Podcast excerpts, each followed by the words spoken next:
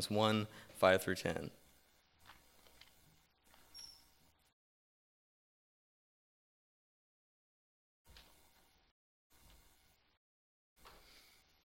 Colossians 1 5 through 10 reads, Because of the hope laid up for you in heaven, of this you have heard before the word before in the word of the truth, the gospel, which has come to you, as indeed in the whole world it is bearing fruit and increasing, as it also does among you, since the day you heard it and understood the grace of God in truth just as you learned it from Epaphras, our beloved fellow servant. He is a faithful minister of Christ on your behalf, who has made known to us your love in the Spirit. And so, from the day we heard, we have not ceased to pray for you, asking that you may be filled with the knowledge of his will in all spiritual wisdom and understanding, so as to walk in a manner worthy of the Lord, fully pleasing to him bearing fruit in every good work, and increasing in the knowledge of God.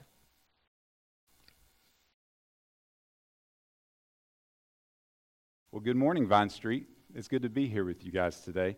Thank you all so much for leading in worship this morning. Uh, I wasn't planning on getting wrecked, but that last song wrecked me. when Jesus reaches out his infinite mercy to us, there is nothing better than that. And just thank you all so much for leading in worship on that. Um, again, my name is Ben Ward. I do serve at Southern and at Highview Baptist Church as their missions pastor.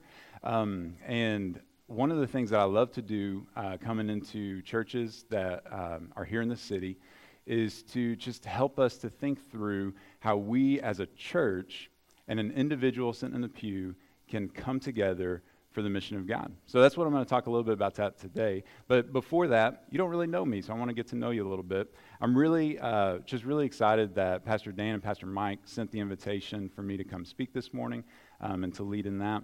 Um, but I've actually heard about Vine Street a long time before that. So back when my wife and I uh, moved here in 2011, ever since then, I've always heard about Vine Street. I've always heard about how sweet of a church it is and how good the people are. Um, I used to work with uh, uh, Ben Dockery, who used to serve here as pastor, and then um, and then w- worked alongside Spencer Harmon, who used to serve here as pastor. And people actually got us confused all the time. There was actually a young man at Boyce came up and had a whole conversation with me before. I was like, "Who are you talking about?" He's like, "Spencer, don't you know me?" I'm like, "I Spencer." so uh, so we've I've always had some fun uh, with that. And then now that Dan's here, I used to go to school with Dan. And, um, you know, in an age of technology, I looked up a couple of uh, a couple of sermons from you, Pastor Mike, to see what to expect. And you're a good preacher, man. uh, so you guys are blessed with great leadership here. And um, it's a blessing for me to be here to help serve you uh, as you get some baby time. So my wife and I, we have three kids. We have Judah, Ava, and Cora. And, um, and I think God specially gives us that baby time to prepare us for the craziness that comes later. so we have uh, our daughter. She's four now, but when she was three, uh, she is a powerful force of nature. And when she was three, she was screaming. Now, when she's happy, she's screaming. But she was screaming because she was angry, because she was hurting, because her finger was, oh, it was just such pain. I was like, oh, I had my good dad shirt on that day. And so I ran up the stairs and I said, Ava, what does it matter? And she goes, My finger hurts. It was a lot louder than that, but I don't want to scream at you this morning. She goes, Daddy, my finger hurts. And again, I had my good dad shirt on. So I was like, Well, baby, let me kiss it, make it better. That's what good dads do. And I said, Okay. And so she was like, Okay, kiss it, make it better. Uh-huh, I want that. And so I kissed that, made it better. And then I had my logical dad shirt on. I was like, oh, Okay, I need to fix this. What's the matter with her finger? So I said, Sweetie, what is the matter with your finger? To which she looked at me like straight into my soul. She said, Daddy, I pee peed on it. I was like, What? so let that be a lesson to you that you need to listen before you act. And I needed that special baby time because that day I wasn't feeling it. but, uh, but we are uh, enjoying life with them as they're young, uh, and, and we're enjoying that. Um, but today, as we, as we worship and as we get uh, into God's Word, I do want us to think about how we as individuals can get caught up into the mission of God. And that doesn't mean that your life changes. That Monday morning is going to look the exact same for you tomorrow uh, if you hear this sermon or don't. Um, but, what, but what we're going to see in Colossians 1 5 through 10 is that our posture changes towards the Lord.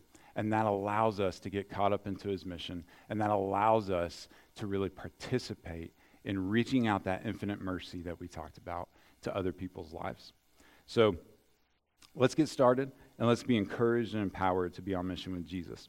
Um, I'm actually going to read uh, a couple of verses of that text again. So, Colossians 1, uh, starting there in 5. Of this you have heard before, of this, meaning the gospel, of this you have heard before in the word of truth, the gospel, which has come to you, as indeed in the whole world it is bearing fruit and growing. It is also among you since the day you heard it and understood the grace of God in truth, just as you learned it from Epaphras, our beloved, our beloved fellow servant. He is a faithful minister of Christ on your behalf and has made known to us your love in the Spirit. And then skip down there to verse 10. So that you may walk in a manner worthy of the Lord, fully pleasing Him, bearing fruit, and increasing in the knowledge of God. Today, as we look at this passage, I really want us to see a flow of God's grace. It starts out as His story. Like the gospel is God's story that He accomplishes in the world with or without us. It is His story. But by His grace, He invites us to make it our story. And so it's God's story, but then it becomes our story, and then it becomes the story that we share. That's the flow of God's grace that we're going to see through this.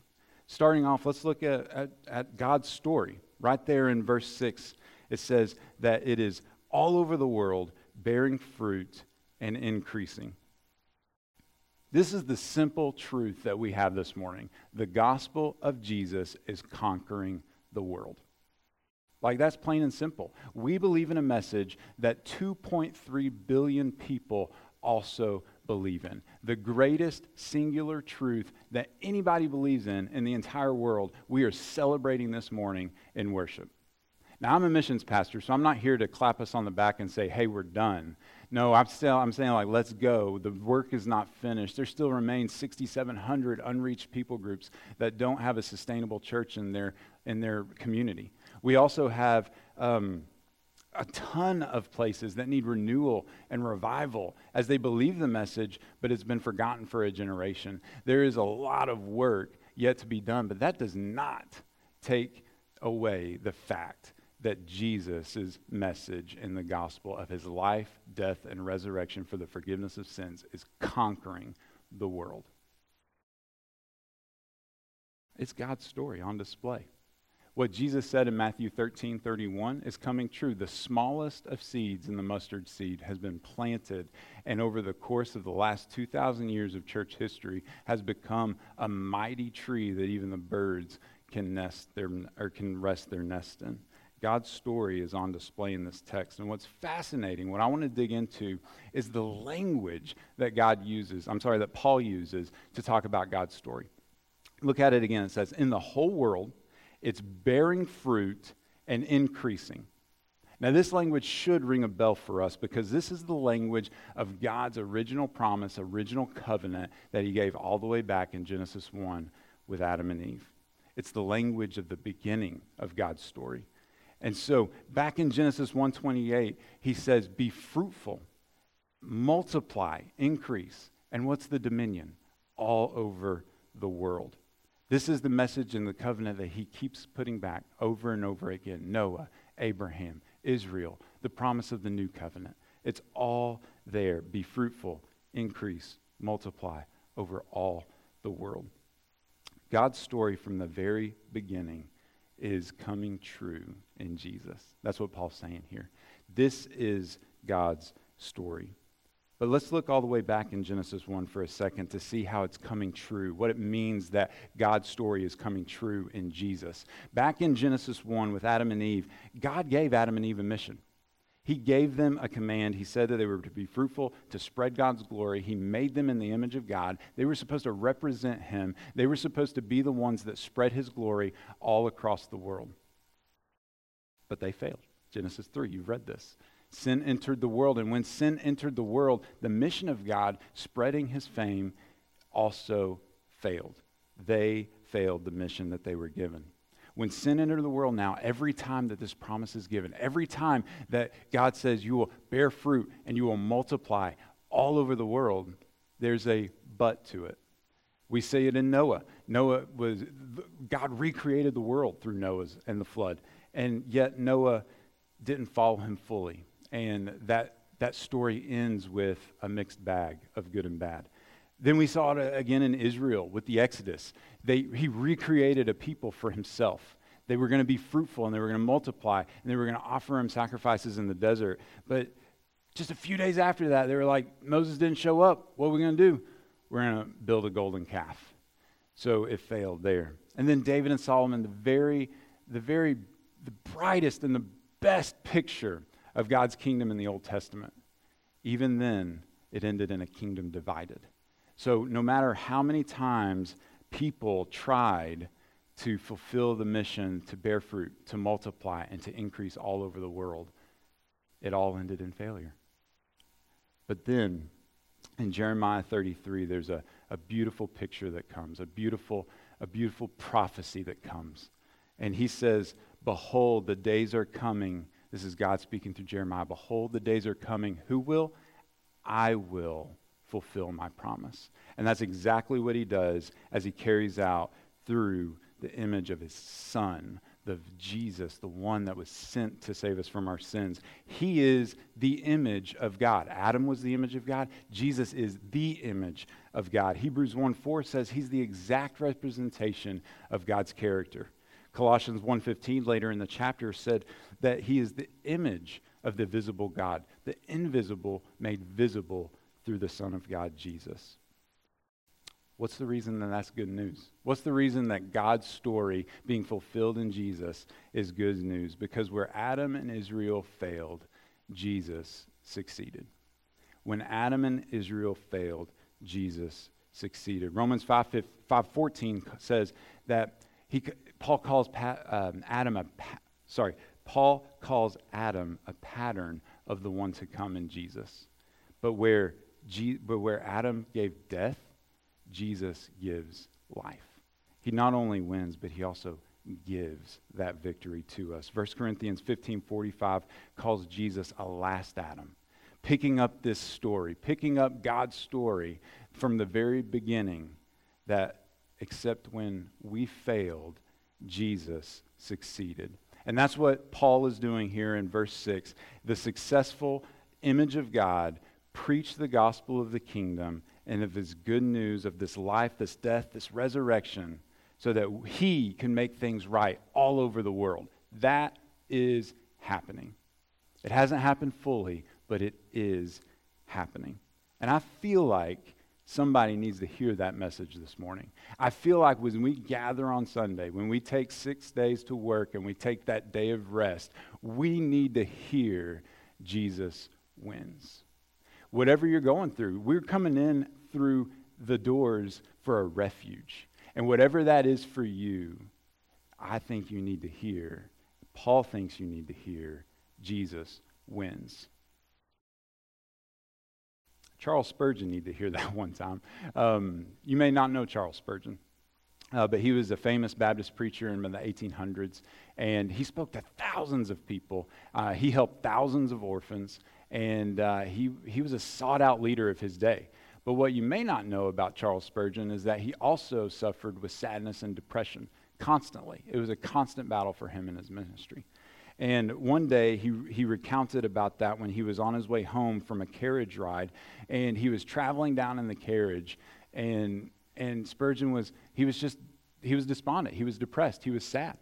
And he was downcast in his spirit, and the Spirit spoke to him 2 Corinthians 12 9, my grace is sufficient for you.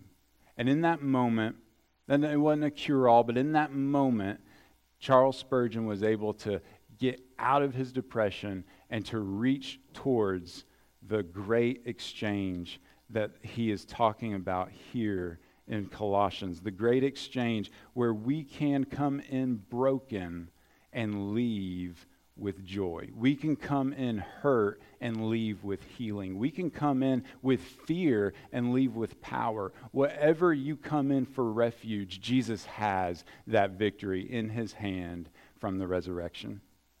And it was, it was as if that irony caught Spurgeon so by surprise that he actually, he actually burst out in laughter. Because it was as if his imagination grew wild and it was as if a little fish got thirsty drinking th- going through the river and the river cried out listen i have enough water to give you strength. And it was as if a climber was going all the way up a mountain and at the very end had lost his breath and looked around and feared because he thought he was going to he thought he was going to breathe up all the oxygen and the atmosphere looked around and said breathe deeply You've, we've got enough to go around. Charles Spurgeon got it that no matter what we bring to the Lord, His grace is way more sufficient than what you've got going on. And you are able to bring it to Him. There is no, there is no problem too small that He won't listen to you, and there is no problem too big that He cannot help you. Jesus wins.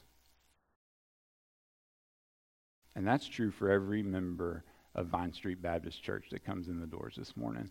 Jesus wins. So whether you're going through needing forgiveness, we prayed through that, and that psalm offers it. He does not account it towards your account.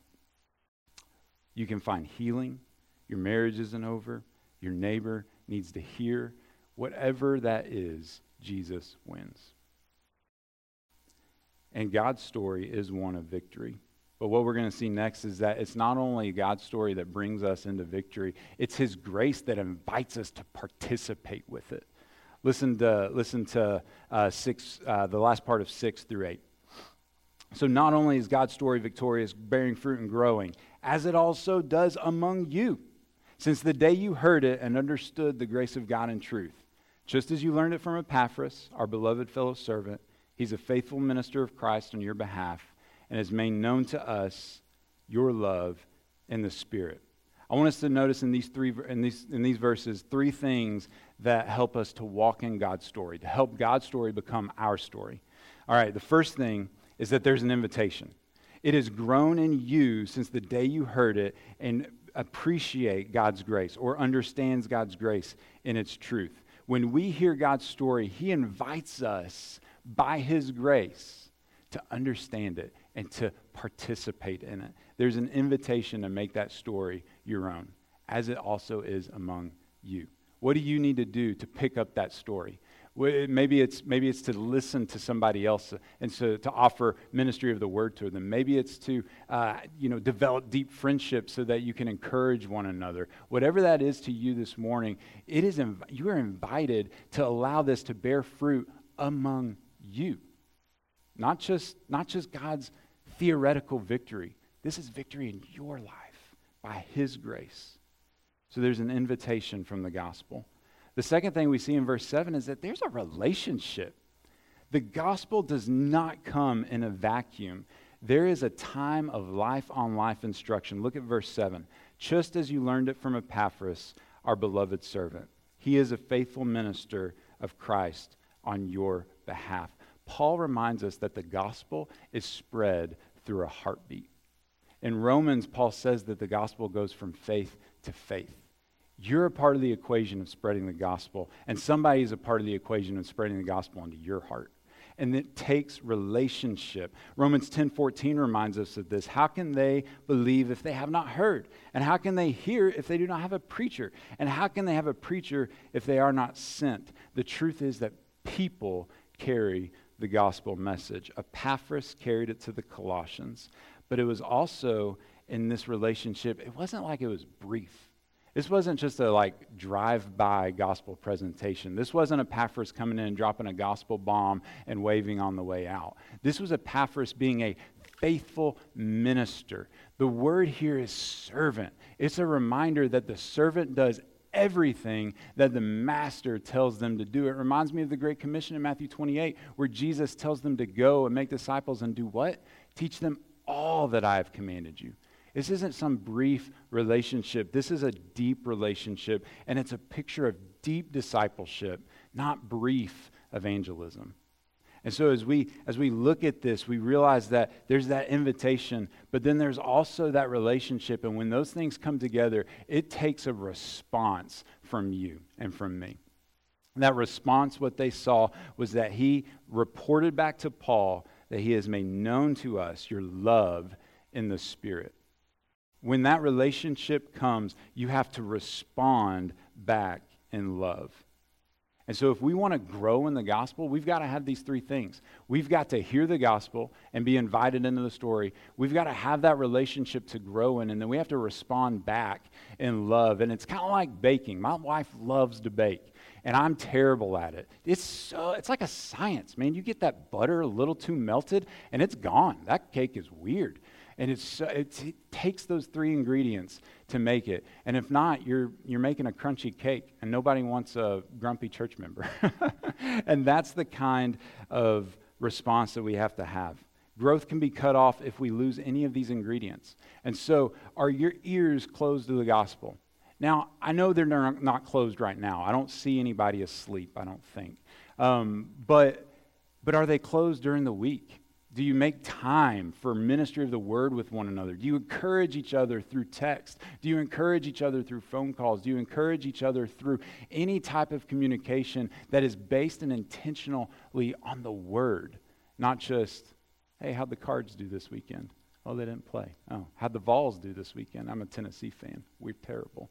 No, it's not just by the breeze, it's intentionally based on the word of God. Are your ears open to the gospel? Have you entered into deep relationships with one another? And there's a priority of relationships. If we want to be on mission together at Vine Street, we have got to prioritize relationships within this room and the people connected to this church. That's what God has called us to do. And in that, in a John 17 way, uh, where, where Jesus prayed that the unity would prove to people that he was sent from the Father, you're going to bear fruit out of those deep relationships.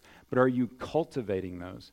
And then when you are cultivating those and things don't really work out all that great or the, you, you start seeing each other's imperfections, do you still consistently respond in love like the Colossians did? So I invite a lot of young men into my home for discipleship. It's been a consistent pattern that we, uh, that we try to adopt at Highview um, that we've been doing for about three years now.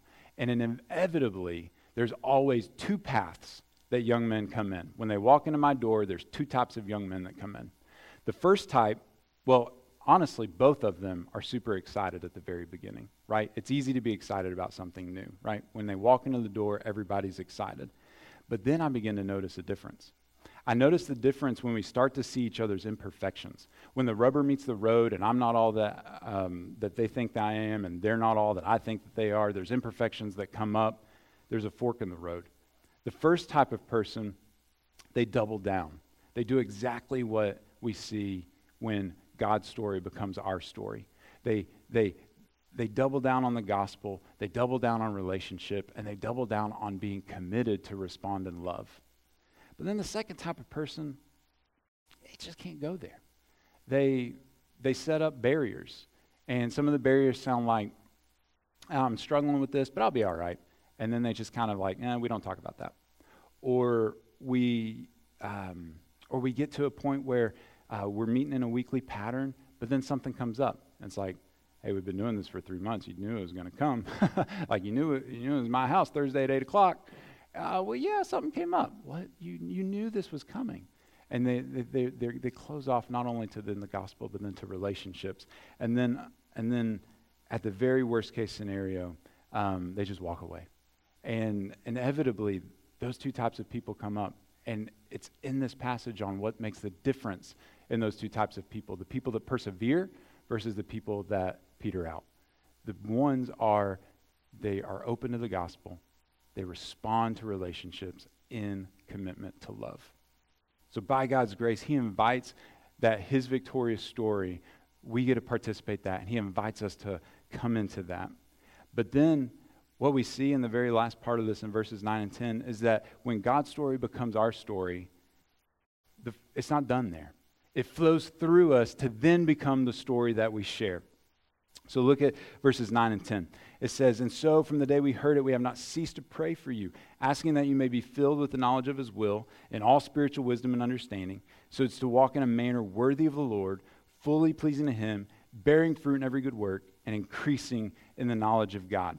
Verses 9 and 10 tells us that as we are filled up by God, it is for driving forward the gospel advance.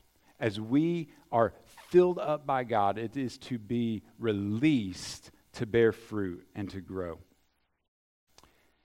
Gospel change is not just a one time decision, right? Gospel change is a one time change in direction. And in that journey, that is a long, persevering journey. And Paul says that he is praying that they would be filled on that journey with all spiritual wisdom and understanding so that they can bear fruit. There's two sides of this coin. You be filled so that you can then bear fruit. If you get one wrong or if you don't include the other, it's messed up. You're not doing it correctly. You are filled up so that you can then bear fruit. In that, in that little equation, I want us to see two things. The first is exactly what I said we receive from God to be givers for God. And too often we're imbalanced. Too often we're all about input. Too often we're all, or we're all about output.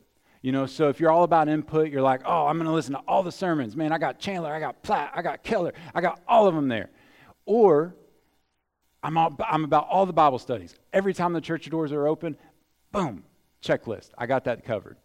Or you're all about output. I'm all about the mission trips. I'm all about the service projects. Whatever you need, I'm done.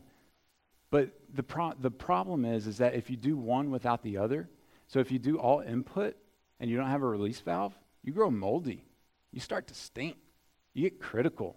You can get bitter. You sour. But if you do all the output without the input, you grow weak. You have no power. You have a form of godliness, but you deny its true power. Right here in, in verse 9, it says that we have to be filled and then verse 10 says, so that we can go bear fruit. So that's the first thing I want to notice. You got to get the balance right. You got to be filled and you got to give. And it, and it takes relationship and interdependence to do that. The second thing I want us to see is that God's presence and his filling is way over the top, over abundant. It is so much more than we need. Just like Charles Spurgeon thought earlier, my grace is sufficient for you. Paul says all wisdom and all understanding is available through prayer. Lord, uh, later Paul says that Jesus is the fullness of God. We don't serve a halfway God.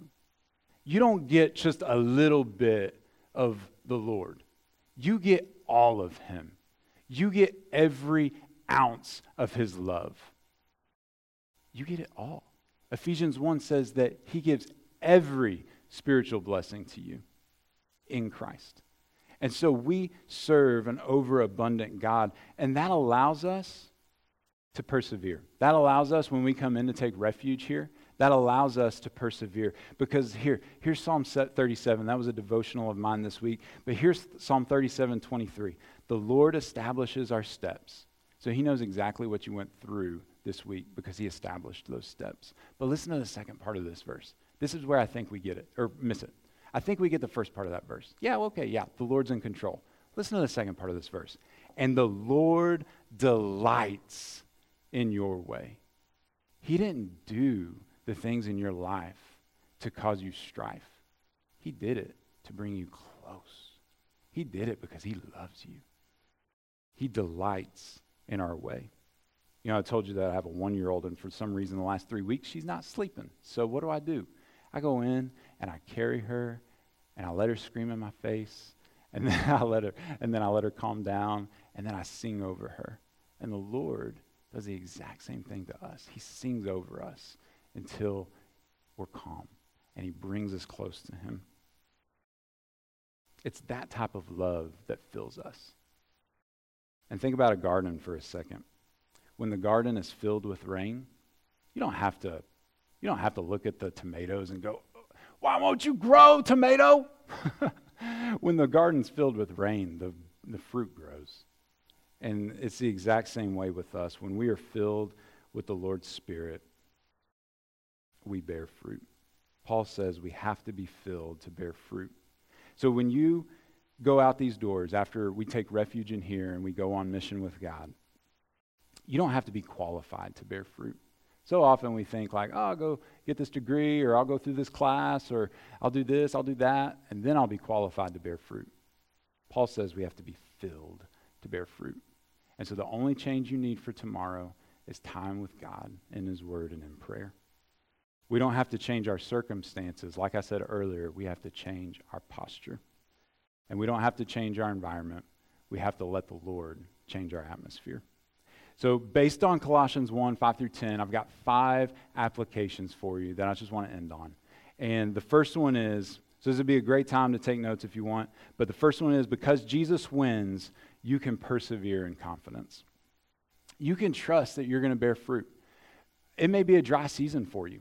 It may be a hard season for you, but because Jesus wins, we can persevere in confidence.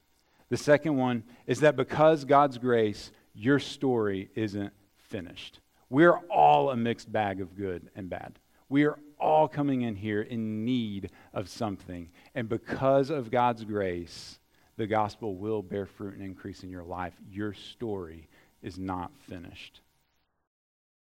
The third thing that I want us to take away is that because God uses people like Epaphras, because God, people, because God uses people like you, we need to practice intentional hospitality and build deep friendships with one another.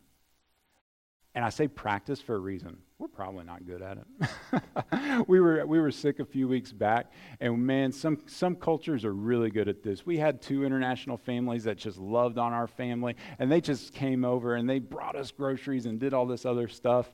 And I was like, dang, I learned a little something about hospitality and friendship through them but I've got to practice it. because God uses people, practice hospitality and friendship. Because God fills us, enjoy his presence and take your time in the word and in prayer. Man, in a busy culture and in a busy life, this can be hard to do. But God wants to fill you. Think about that for a second. The God that fills the oceans up deeper than the Mariana Trench wants to fill your heart with living water every morning. Man, dude, God is good. Take your time with that type of relationship. That was number four. Number five is the last one. Because Jesus wins and we bear fruit, invite others to church. Do it in a socially distanced way, but COVID cannot stop the gospel. We have an opportunity to participate with Jesus because he wins and he invites us to bear fruit. So invite people into this. This is a good thing. You got a good thing going here. You all are worshiping the one true living God that has invited you to participate with him because Jesus loves you enough to die for you and to offer you the forgiveness of sins.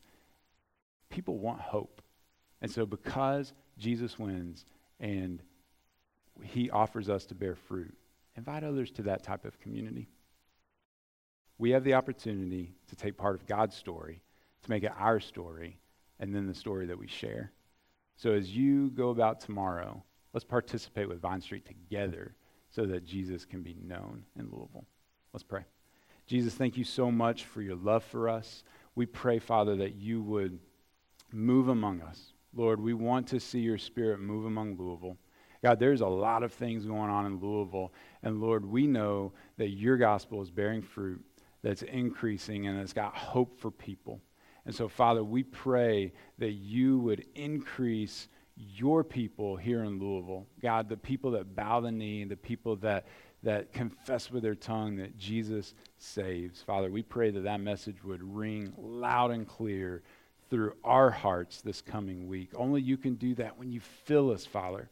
And so, Father, we pray, just as Paul prayed, that you would fill us in all wisdom and understanding so that we can know your love for us and that we could shine for you in this world. We pray this in Jesus' name. Amen. Amen. Please stand with us as we